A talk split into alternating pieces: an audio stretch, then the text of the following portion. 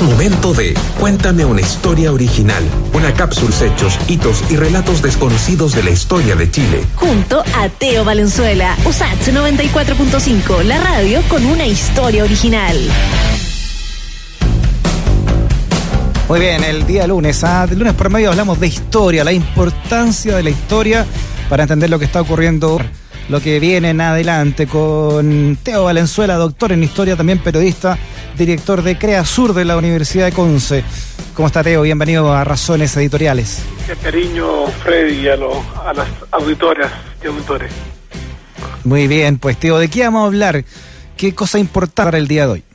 Arrancamos, ¿no? El puro desastre. Allende vino con el cardenal Silva y los dirigentes sindicales a, a firmar y decretar la nacionalización del cobre, nuestro viaje a la luna, el, la fría mañana del 11 de julio de 1001 en la plaza de Rancagua. Ah, fue ahí, ¿ah? El decreto de nacionalización del cobre. Sí, claro, porque, bueno, recuerda que, que la gran minería del cobre parte en, en Acanzuel en, 1905, en que a propósito de arte y cultura, lo mismo que hicieron en el Museo de Nueva York, eh, capitalizaron acá y generaron una mega industria, ganaron mucha plata, hicieron hartas barbaridades también.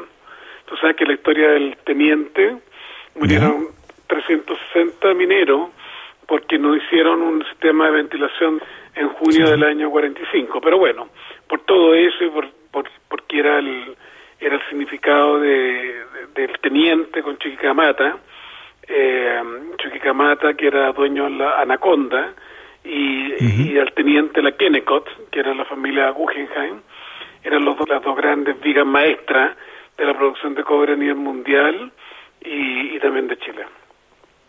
Claro, ah, interesante proceso que comienza en el gobierno de, de Montalva con la llamada chilenización del, del cobre y luego la profundiza la Unidad Popular con la, con la nacionalización que termina finalmente el 11 de julio, el cumplen 49 años. ¿Cómo, ¿Cómo fue ese proceso, Teo? Eh, ¿Qué cosas, por ejemplo, habría que aprender de, ese proceso? Mira, los historiadores eh, coinciden en que el, proceso partió a fines del gobierno de Ibáñez, el 57, 56, 57, en que se crea el ministerio, se le crean más impuestos a la industria minera y se crea el fondo del 5% de las ventas del cobre para la minería. Y hay un primer gesto de, de parte de la oligarquía de dignidad nacional, porque porque era el colmo no, no tener eso, esos elementos. Ahora, disculpa, disculpa, antes de eso, antes de eso, ¿cómo es de que se creara ese Ministerio de Minería? ¿Quién se quedaba con la plata del cobre? El impuesto era muy bajo y todavía ocurre, ¿eh? y, y había poca fiscalización. Entonces, Recordemos que hoy día Chile hace muchos años que nos genera fundiciones, entonces Chile hoy día es un exportador de concentrado de cobre, que es molienda, y se va oro, se va molibdeno, pero muchas veces no hay control debido, ¿no? Eh, somos un Estado, como ha quedado claro, a, medio camino. Entonces era muy precario. Y, y, y había esta, con el discurso de creación de empleo, la gran minería movilizaba muchos servicios eh, anexo eh, se justificaban. Pero partió allí, pero no fue Ibañez, fueron los sindicatos. Los sindicatos amenazaron con una huelga larga, si que no había Ministerio de Minería. Allí se hizo muy importante la historia del movimiento sindical chileno, Héctor Olivares Solí, que fue diputado por, por Rancagua, Machalí, Cachapuá, la provincia de O'Higgins de aquella época, y después el retorno a la democracia lo mismo, que estuvo exiliado en Venezuela, el negro Olivares encabezó toda esa grandes lucha de los mineros exigiendo la nacionalización del cobre, que además era para que Chile, se, eh, a la par de los militares en, en Argentina, militares reformistas, pero lo mismo que Turo Vargas en, en el caso brasileño, había nacionalizado el petróleo, el gas, eh, lo había hecho la Revolución Mexicana, ¿no? El, el gran gobierno de Lázaro Cárdenas, que nacionaliza el petróleo, entonces había una, una tendencia latinoamericana y por eso además eh, la chilenización cuenta con amplio respaldo y la nacionalización fue un voto unánime, ni, ni los sectores más liberales de la derecha que lo había se atrevieron a votar en contra en, en julio del año 2000, 1971.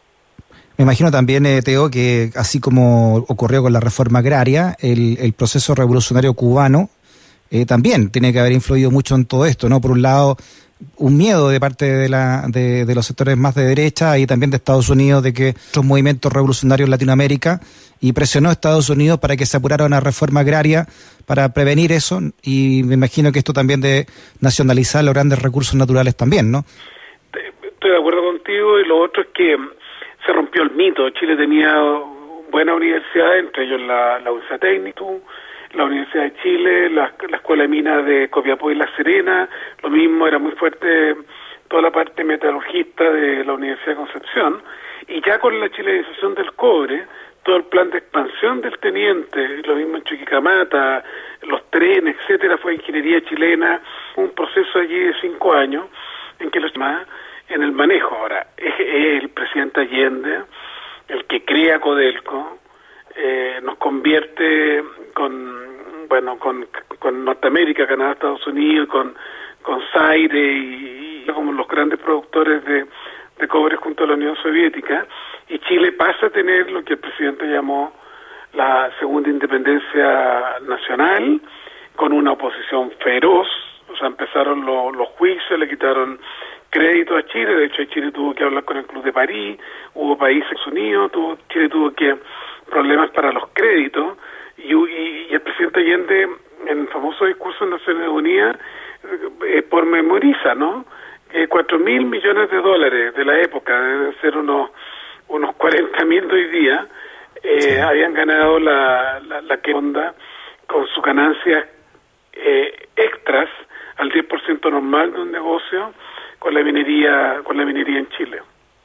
Bueno, hay que obviamente decir que esto duró hasta el 73, hasta el golpe de Estado, y luego eh, paulatinamente se fue privatizando nuevamente el cobre.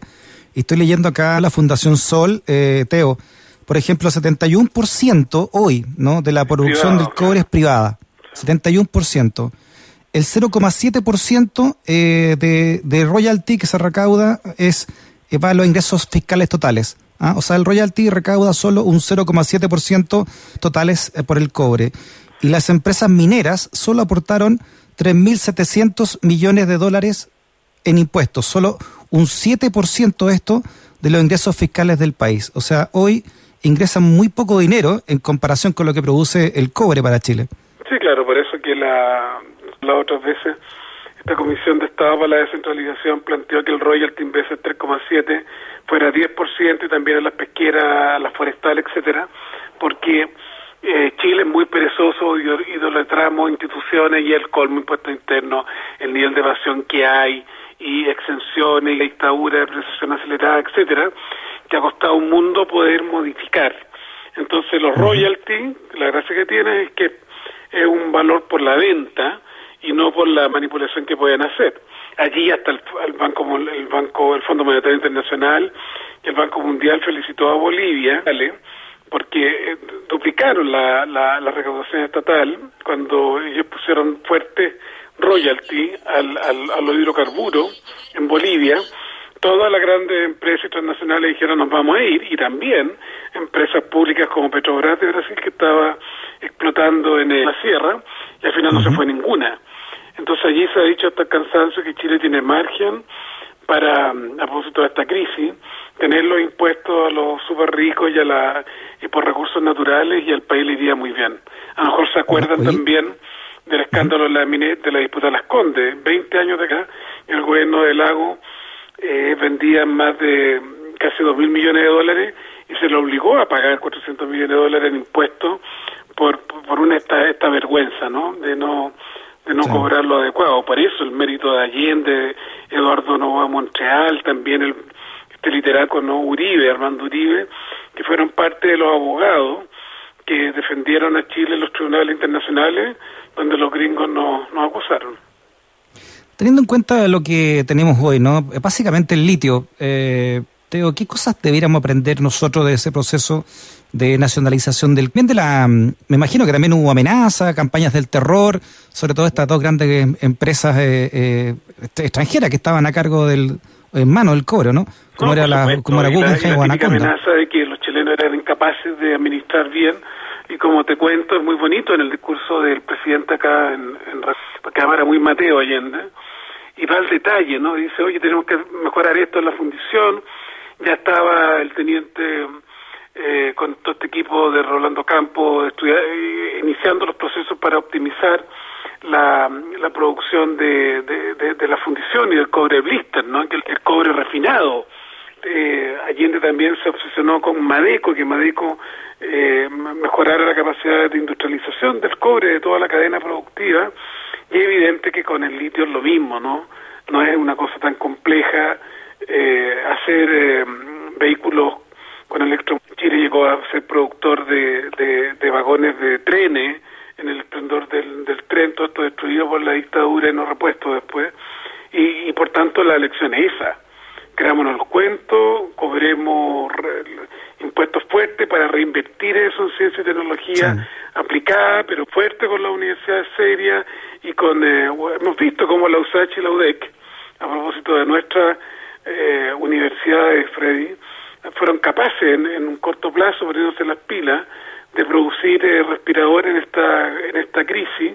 Y tenemos que esa es la lección no de la independencia hay que sembrar los recursos naturales hay que industrializar hay que creerse el cuento hay que buscar unidad para eso y, y no estar vendido al, al gran capital foráneo.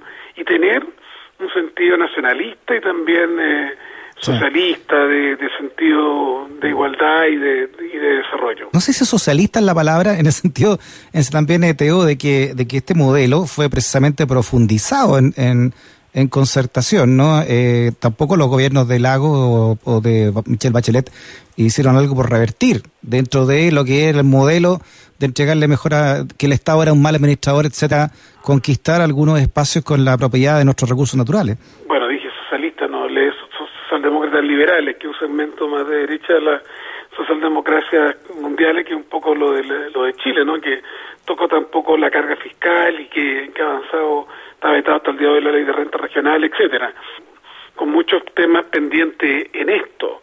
Piensa, Freddy, para que los eh, auditores sepan, Chile no, desde Paipote, desde Ventana, desde Caletones, lleva, lleva tres décadas sin hacer una fundición de cobre relevante por obra del Estado y ahora es mayor eh, capacidad de energía eh, eléctrica eh, a, través, a través de los solares en el norte, pero no, ni siquiera eso estamos logrando producir, exportamos piedra. Entonces, ese país que está con la limitación y yo creo que por siglo de la nacionalización del cobre que va a coincidir con un momento constituyente y electoral en Chile el próximo año, es el momento de la reindustrialización en serio, de compromisos creíbles, de alianzas de, de partidos que se crean esto y no solo la plona del capitalismo rentista de lo fácil que ha tenido América Latina en general y Chile en particular. Teo Valenzuela, doctor en historia, también director de CREA Sur de la Universidad de Conce, hablándonos de los, de los 49 años que se cumplen de la nacionalización del cobre. Se cumplieron el pasado 11. Teo, un abrazo grandote. Estudiaba en la escuela número uno de Rancagua y ahí está la foto con la banderita chilena de mi padre orgulloso, viendo pasar Allende hacia la plaza de Rancagua. Era un día muy frío y un orgullo muy grande de los rancagüenos. Ya Teo, abrazo grande a todos hasta Rancagua. Que esté muy bien. Pues. Saludos, cariño. que nunca te quedes sin stock por razones editoriales. USACH 94.5, la radio de un mundo que cambia. Ya, estoy leyendo acá el,